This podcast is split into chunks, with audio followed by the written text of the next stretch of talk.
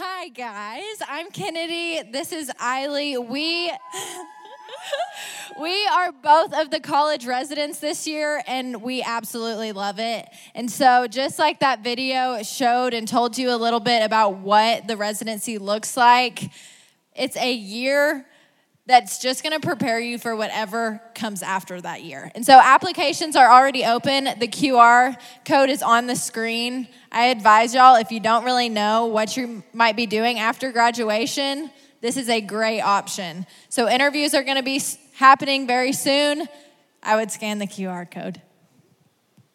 Yes, the residency is fun. 10 out of 10, recommend. Um, yeah, I'm Eiley. Uh, our next announcement for you guys, actually, it's for you ladies.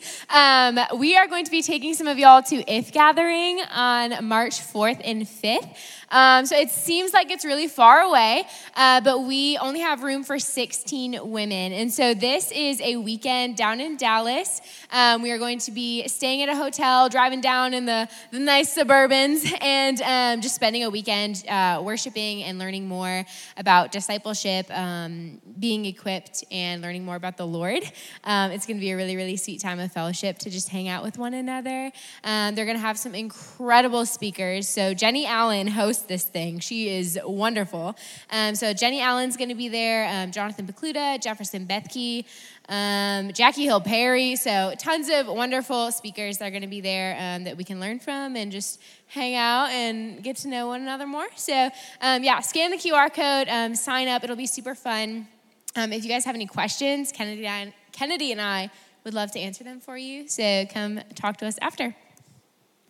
Okay, also, you can see that it is Christmas in fellowship. So, next week, we want to advise y'all to wear ugly Christmas sweaters. We're going to have like a photo booth again and some Christmas treats before we send y'all home for Christmas. So, wear your ugly Christmas sweaters, or they can be cute Christmas sweaters, um, next week to the college service.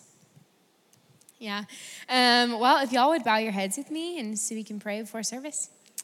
Uh, Father God, you are so, so kind and so good to us. Lord, we thank you for just, um, yeah, you bringing every single one of these people into this room tonight. Um, God, we pray that you would be working on our hearts, that you would be softening our hearts, and that we would just be willing to hear what you have to speak to us. And so, God, I just pray that um, you would be with the worship team, um, with our tech team. Lord, we thank you for them. Um, we pray that you would be with Josh as he's speaking.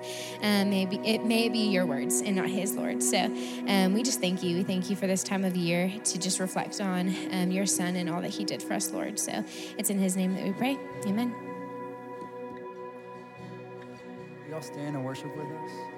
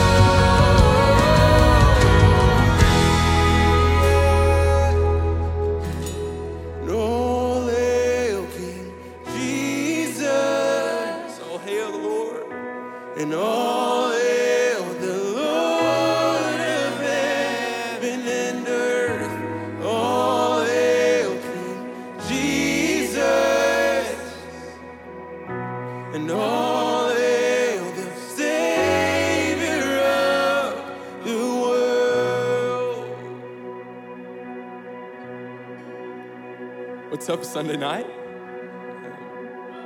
Come on. um, my name's Isaiah, if you guys don't know me. Um, but I'm really excited that we get to worship together tonight.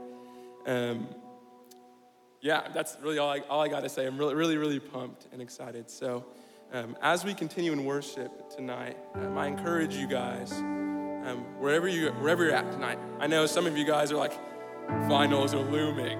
I know some of y'all are in here like, I have four assignments due at midnight. Like, I did not do them and I'm about to pay the price. Um, I know some of y'all in here because that was me. Um, but just for a moment, can we be still?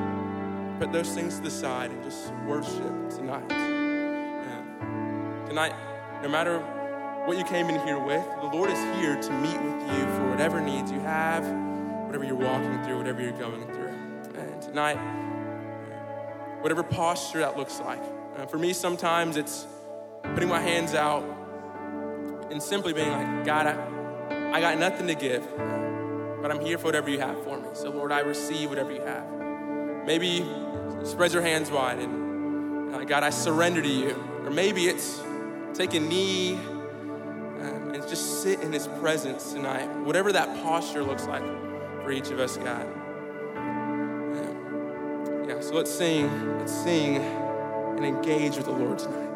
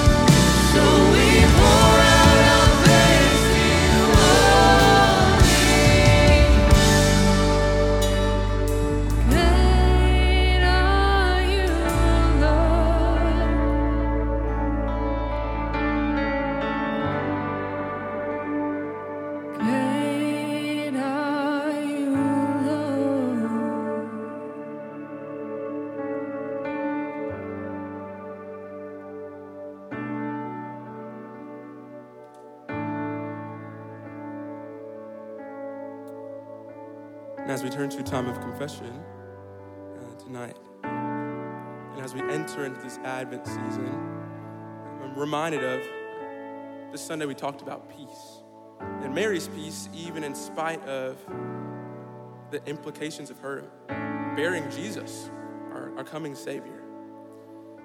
And the story goes really that an angel came to Mary and essentially told that, Mary, you're, you're favored, you're favored, you're going to bear Son of Man. Uh, and that's both great news, but also really stressful for her. Uh, there's a lot of cultural implications for really what could happen to her. But rather, she decides to trust in the Lord and to have peace with where she's at. And the story goes, we know it well, right? Joseph and Mary, they go to Bethlehem and they find themselves at an inn and they're turned away. That's mirrored later in life of Jesus where his own people, the Jews, turn him away as well and say, You're not the coming Savior that we thought. And I think sometimes when I hear that story, I'm like, I've heard it time and time again. I kind of view myself as like a third party. But I think if you really look at the story a little, little more critically, we find that really we're the ones that turned uh, Jesus and his family away. We're the same ones, really, that would have said, Jesus, crucified, and sent him to the cross. And we got to confess of that. Maybe it's just maybe it's just me in the room, but uh, tonight I really have some things, and I got to lay before the Lord. I'll just be honest with you guys. Um, some things I just got to say, God, here I am. Here's here's what I'm walking through, and I know some of you guys are the same way tonight. So I'll give you guys just a moment. Just ask the Lord, Lord, see my heart tonight. Whatever I have, whatever I'm going through, all that I've done, God, I pray that you would see me through and through. Um, God, and I confess all that I am to me. Let's take a moment now.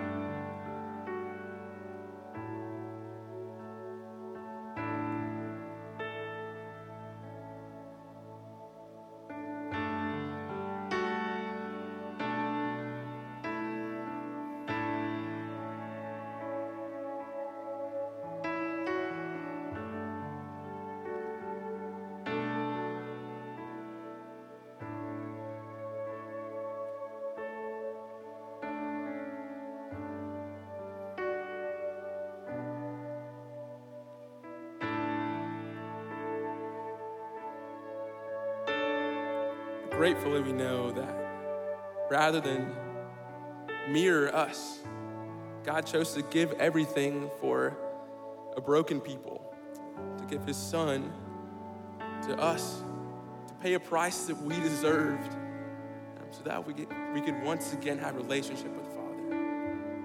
And that's really, really awesome news for us. That no matter what we've given to the Lord, no matter what we come in here with, no matter what we lay before Him, that He's not going to turn us away, but He's going to draw us in and draw us near once again. That's really great news for us. So, as we turn to hear from Matthew, I pray that we would uh, let the word search us to.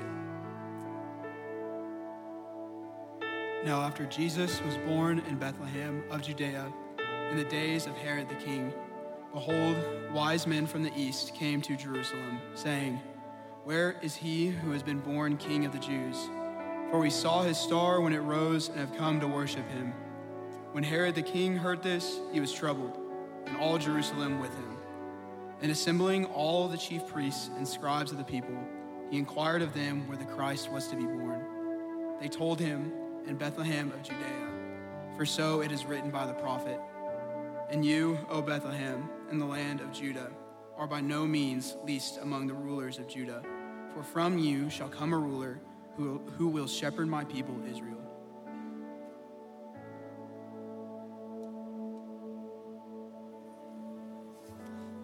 All right, y'all can have a seat. I'm going to ask y'all to do something a little bit different tonight, something that you probably aren't used to, especially in like a church setting. Okay, but I think it's to be good for us, okay? I'm to ask you to like actually respond to a few things. And like I don't want to hear like the kind of like timid like church responses. Like I want you to pretend like nobody else in the room. Like it's just me and you, and I want you to like tell me how you really feel. Don't give me the like, you know, the Instagram version. I want the real you of how you feel about these guys, okay? I'm gonna put a, a few guys up on the screen, and I, I really wanna hear like where you're at, okay? So here's the first one, okay? LeBron James. Do we like him? Do we like this guy? Who thinks he's the greatest basketball player of all time? Who thinks he, you guys are wrong, by the way, MJ. Who thinks he's kind of soft? Can I say that here? Like, a, like, oh, I'm gonna go tattle on the refs to get these fans kicked out? Are you kidding me? He's a, right? Who here could not care less about LeBron James? Thank you, thank you, thank you. Okay, here's the next one Kanye West. Do we like him? Do we like him? Right? Who here thinks his, his music is just pure genius? Just incredible, creative, talented. Who, if you're being honest, thinks like he, he's kind of kind of weird, kind of crazy. I don't know if I could really trust him. Like, I don't know what he's gonna do next. And who here doesn't care at all about Kanye West? Okay, okay. Wow, everyone cares about Kanye. I like that. Okay. Again, remember, no filter. Y'all have done great so far. No filter. What about this guy? Okay. Okay. Wow, okay. Thank you for, for uh, no, not giving any filter. Anyone bold enough to say, like, hey, I like this guy. I think he's a good president? Nobody? Thank you. Thank you. I know what the rest of y'all think. Anyone not care at all? Okay, okay. They, guys, thank you. This is a good exercise for all of us. Just to be fair, what about this guy? I should have known. I should have known where I was. The Midwest, okay. Do we like him? Who likes him? Who doesn't? Who doesn't care? Awesome. The, guys, I'm really impressed with y'all. Thank you. I thought I was going to really have to pull some of that out of you, but you guys did great. Here's the reason we, we even put those guys up there. It, tend, it seems to me, and you guys have just proven my point, when there are people in positions of power or authority, whether that's because of politics, whether that's because of their athletic ability, whether that's because of their music ability, or just because they're celebrities and they're famous, it, it makes us, the, the society, and maybe just something inside of us, almost has to respond to these people. And it can be really polarizing. Like sometimes it's like a really good response, sometimes it's a really bad response, and sometimes there's no response, which really does say something about, even, even no response says something about you and about that person. And so tonight, as we kick off our Advent series, we're going to see another man that comes in a position of power and authority, and we're going to see these polarizing responses to this man. So if you have your Bibles, why don't you open up to Matthew chapter 2? We're only going to look at a couple verses tonight. Matthew chapter 2, starting in verse 1 it says, Now after Jesus was born in Bethlehem of Judea, in the days of Herod the king, behold, wise men from the east came to Jerusalem, saying, Where is he who has been born king of the Jews? So if you're not familiar with this story at all, these wise men, these magi, come from miles and miles and miles away. They have kind of like looked at the constellations and the stars, and they've heard about these prophecies of this king of the Jews, or some people call it the Messiah, some people call it the Christ, the anointed one. And they've come from, they've come from far to see, hey, we think that this prophecy that the king has finally come. So they go to Jerusalem and they, and they, they ask, like, where can we find the king of the Jews? And we see three different responses to Jesus as king in these, in these six verses. The first response we see is actually from King Herod himself. They go to Herod, says, Where can I find the king of the Jews? And Herod says, when he had heard this, that he was, he was troubled and all of Jerusalem with him. And if you know the story well, what happens next is Herod kind of tries to like manipulate the wise men. He kind of tries to say, like, hey, I want to know more about this Messiah. I want to know more about this king. And so if you guys, if you guys go and find him, like just just come back to me and let me know so I can I can come and worship him as well. But what we what we know happens is that he was actually fearful. He was actually angry. He actually was not happy that there was another king potentially coming to take his throne. And we see this a couple verses later. Verse 16 says, Then Herod, when he saw that he had been tricked by the wise man, became furious. And he sent and killed all the male children in Bethlehem and in all that region who were two years old or under, according to the time that he had ascertained from the wise men. So Herod, in, in fear and out of frustration, out of anger, that, that maybe that another king would come and take away his throne. Maybe someone else would come and he would no longer be in power. That potentially there's someone that was coming that would take away his authority and that, that would be the one that sits on the throne. This led him to commit a, a mass genocide of every boy, two years and younger, all these babies. And when we see this, like, it's really hard to, to relate to that. like, like, I'm sure there's nobody in this room who's like, like, yeah, when I hear about Jesus as king, like, yeah, it makes me want to just go and, and kill babies. Right? Is that safe to say? And if that's you, like, please come talk to me after. We, we'd, love to, we'd love to talk to you about that. But I think something, there's something subtle in the motivation behind King Herod that actually, if we think about it, we could probably relate to a little more. And that is that we hate, I'm speaking for myself as well, we hate to give up authority. We hate to let someone else tell us what to do or how to live or how to act or what to wear or where to go. Some of you probably just experienced this like a week ago. You go home for Thanksgiving after months or years of being in college and kind of making your own decisions, getting your own food, deciding when you're going to go to bed, when you're going to do homework, who you're going to hang out with, what you're going to be involved with. Then all of a sudden you go home and it's like, boom, we're right back to high school. My parents are telling me when I have to come home, who I can and can't hang out with, what car I can and can't drive.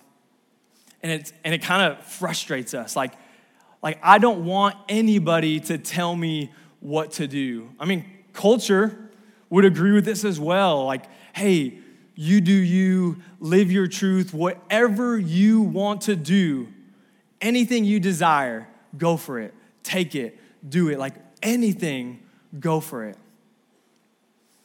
And we hate, we kind of get frustrated and maybe even a little angry when someone tells us, hey, you can't do that, or hey, you should do this instead. When I was little, my nickname was the me do kid. Like that's what my parents would call me, like the me do kid. Even when I was like two, three, four, five, I would my first words, maybe not my first words, but some of my first words were me do. Me do. And what would happen is I'd be in a situation where either I, I, broke something or I lost something or like I couldn't open something. And my parents would see that I was like clearly struggling. And they come over like, hey, Joshua, like, hey, can we like can we help you with this? Like, can we can we help you find that? Can we can we help you fix this? Can we help you open that? And my, my response was the same every single time. No, me do, me do, me do. And I'd never be able to fix it, never be able to find it, never be able to open it. But yet I had this thing, even at a young age, where it's like, no, I, I like, I want to be self-reliant. I want to do things on my own. And I think a lot of us, if we're being honest, kind of feel that or at least act that way when it comes to this relationship with Christ. Something in your life is, is broken. Maybe something feels just, just lost or out of order. Maybe there's doors that you just want so desperately to open, and you're trying so hard, and you just, no matter how hard you try, you can't fix it. You can't open these doors. You can't find what you're looking for. And Jesus steps in and says, Hey, let me, let me help you. Let me redeem that. Let me fix that. Let me open those doors for you. I want to, I'm willing to. And yet, our pride, our self reliance, this attitude of me do, no, I got this. Like, like I'm gonna do this. I don't need anyone's help. And so when, when Jesus comes in as king, he says, If anyone would follow me, let him deny himself, take up his cross, and follow me. To follow Jesus means that you are no longer in control, that you no longer call the shots. When we say Jesus is Lord, right, a lot of times it's like, hey, I believe, we say, I believe that Jesus is my Lord and Savior, which is great. But Lord means that he's, a, he's in charge. Lord means that he's the authority. And a lot of us, when, when we really look, look in, inside ourselves and we really understand what Jesus calls us to, we push back. And our response is actually fear and anger. And so the second response that we see is actually from the chief priests and the scribes. In the next verses, we see assembling all the chief priests and the scribes of the people, he inquired of them where the Christ was to be born. They told him, In Bethlehem of Judea, for so it is written by the prophet. And you, O Bethlehem, in the land of Judah, are by no means least among the rulers of Judah. For from you shall come a ruler who will shepherd my people, Israel. Now, on the surface, this doesn't really look like much at all. But I think if we take a step back, if something crazy happens. The reason that Herod and the wise men go to the chief priests and the scribes is because they know the scriptures like the back of their hand. They know every single Old Testament prophet. They have the Torah memorized. Like they know all the stories, all the things. They know everything. And so they come to them and say, hey, we think that the Messiah is here. Like the King of the Jews has finally come. Like, where are we supposed to look? Like, remind me again where he's gonna be born at. And they quote Micah, just off the top of their head, they quote Micah and, and tell him, like, the, the Messiah is gonna be born in Bethlehem. But what happens next is crazy. The wise men, the Magi, they go off to Bethlehem and what do the chief priests and the scribes do? Nothing. They go back to their routines, their disciplines, their religion. Like, if, if they've been waiting for 400 years for this Messiah, 400 years and someone comes and says, Hey, we've looked at the stars, we've looked at the constellations, like the king is, is here. Like, I would think that they would at least be curious, that they would at least want to go with them, that they would at least want to say, we just gotta, we gotta find out if this is true or not. But they don't. They just go back to their daily routines and rhythms. And again, if I had to guess in this room, myself as well, how often do we do this, especially those of you that grew up in a Christian home? You know the stories, you know the verses. If someone asks a question about the Bible, you probably know the answer. You might be the first one to raise your hand and you know the answer. But when it comes to, to following Jesus, to having this actual relationship, it's so easy for us to feel numb and apathetic. We have it, we have it all in here so well. We have so many verses in here. We memorized John 3:16 when we were 5. And we could quote it right now and feel nothing.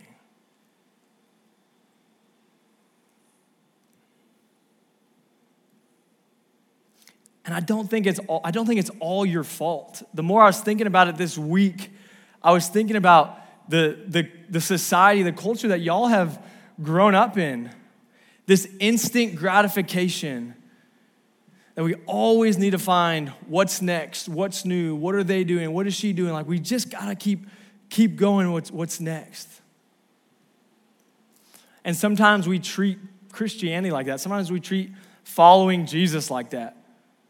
We're just thinking about when can I have this next like experience, this next camp high, this next whatever. We're always looking for the for the next thing, something new, something novel. We do this with food, at least I do. So my wife and I, we just had a baby less than six weeks ago. And something crazy happens when you have a kid, okay? This is this is incredible people bring you so much food. Like, it's amazing. There's these things called meal trains. If you haven't heard of it, you'll hear about it one day. Look forward to this day. Or, like, three times a week, someone will text me and say, Hey, what do you, what do you and Lauren want for dinner tonight? And one thing Lauren and I have, have realized and we've joked about is that, like, we never know the answer to that. We'll be like, I don't know, what are you feeling?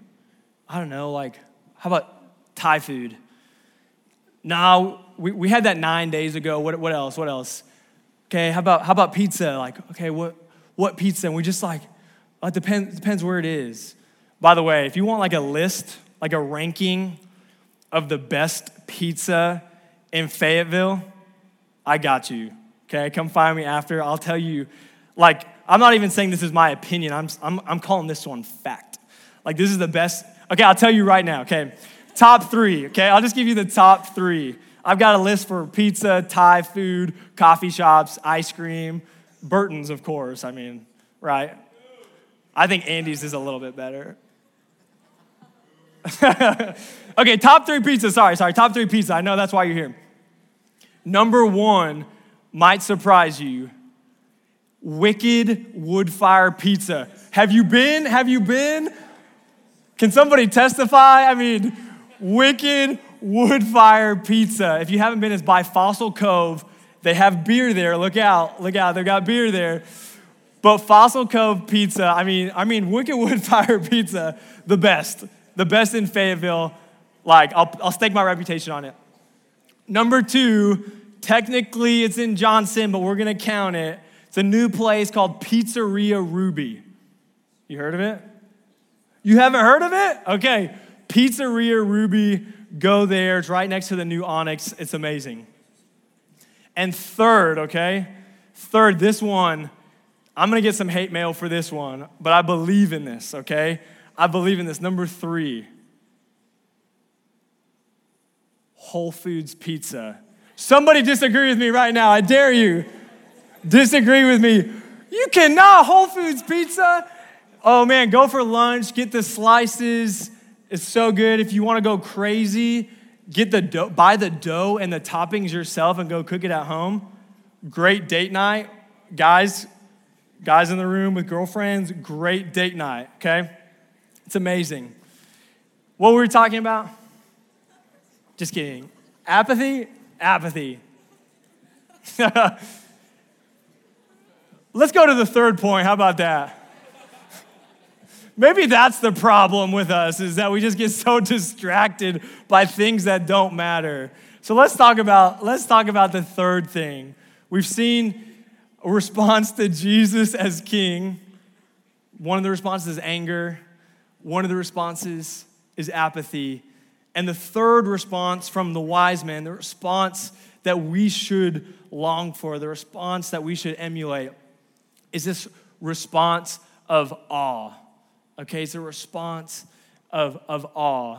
here's going back to the first two verses, we see that Jesus, once, once the wise men hear about Jesus being born in Bethlehem, that the, the king has come, they ask, Where is he who has been born king of the Jews? For we saw his star when it rose and have come to worship him. Their response is worship. And a good question would be well, what does that look like? What does worship look like?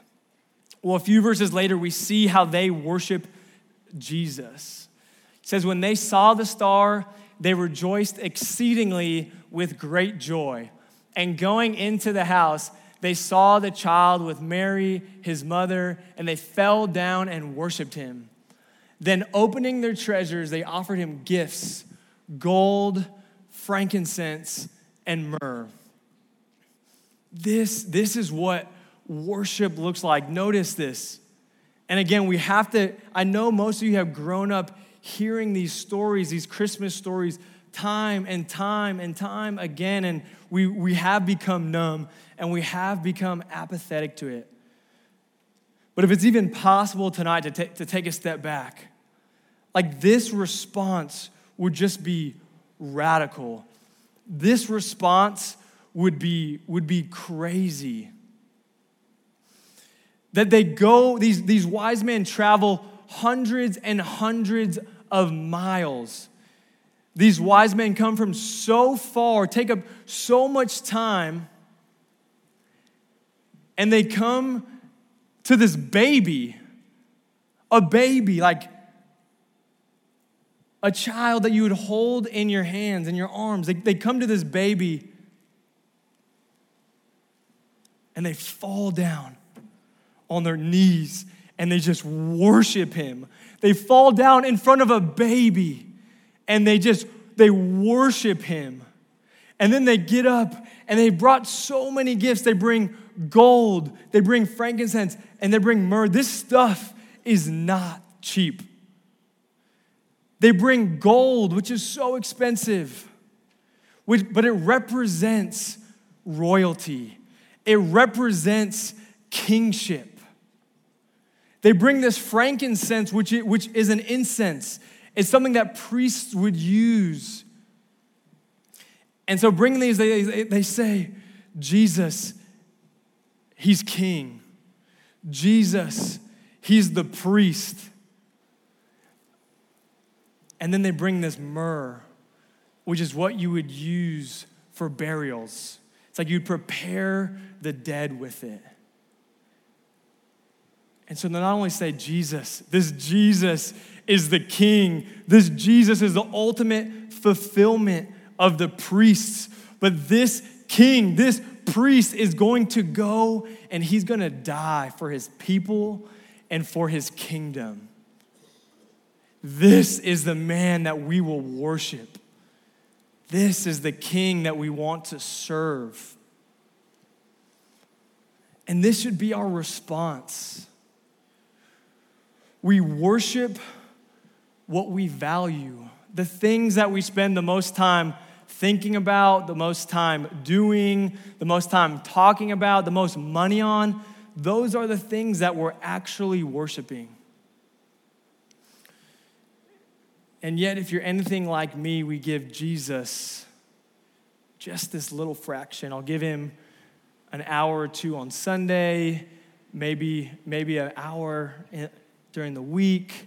I'll, I'll give him maybe a little bit of money if I have, a, if I have some excess. Maybe I'll talk about him unless I'm feeling scared. And so the problem is we don't, we've, we've forgotten we've forgotten the beauty, the majesty, the worth of Jesus. And because of that, we've, we've focused on ourself too much, which causes us to respond in anger and to reject his authority. Or we care about other things too much. And so when it comes to Jesus, we respond in apathy. And yet, if we were to really see the worth of Jesus, if we were to really understand his, his glory, really understand that, this, that God Himself came down to earth, taking the form of a baby. Like, how humbling could that be? Taking the form of a servant, coming to die for you. This, this is the Jesus that we worship. So I'm begging you, as we come into this Christmas season, this Advent season, it's so easy to just go through the motions, to, to sing the songs, to, to do these routines and disciplines that we're so used to doing every year. And I'd ask you before you just go through the motions to stop and to think. To ask yourself, how have I been responding to Jesus? Do I value him? Do I know him? Do I love him? And so I'd love if we even took the next few minutes repent where you need to repent, respond the way that we should respond. And then when we all sing together tonight, I pray that it wouldn't just be empty words on a screen, but that we would be giving Jesus the glory, that we would be praising Him, that we would be truly worshiping Him and reminding ourselves of how great He is. Let's pray. Father, we, we repent that we have missed the mark.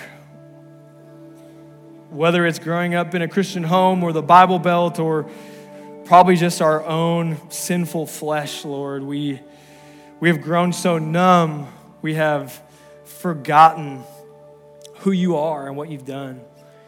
So I pray tonight that you would just remind us of that, that we would truly give you worship, not just out of routine or because it's something that we always do, but because you're worthy of it. And it's the least that we could do. So we pray this all in the name of Jesus. Amen.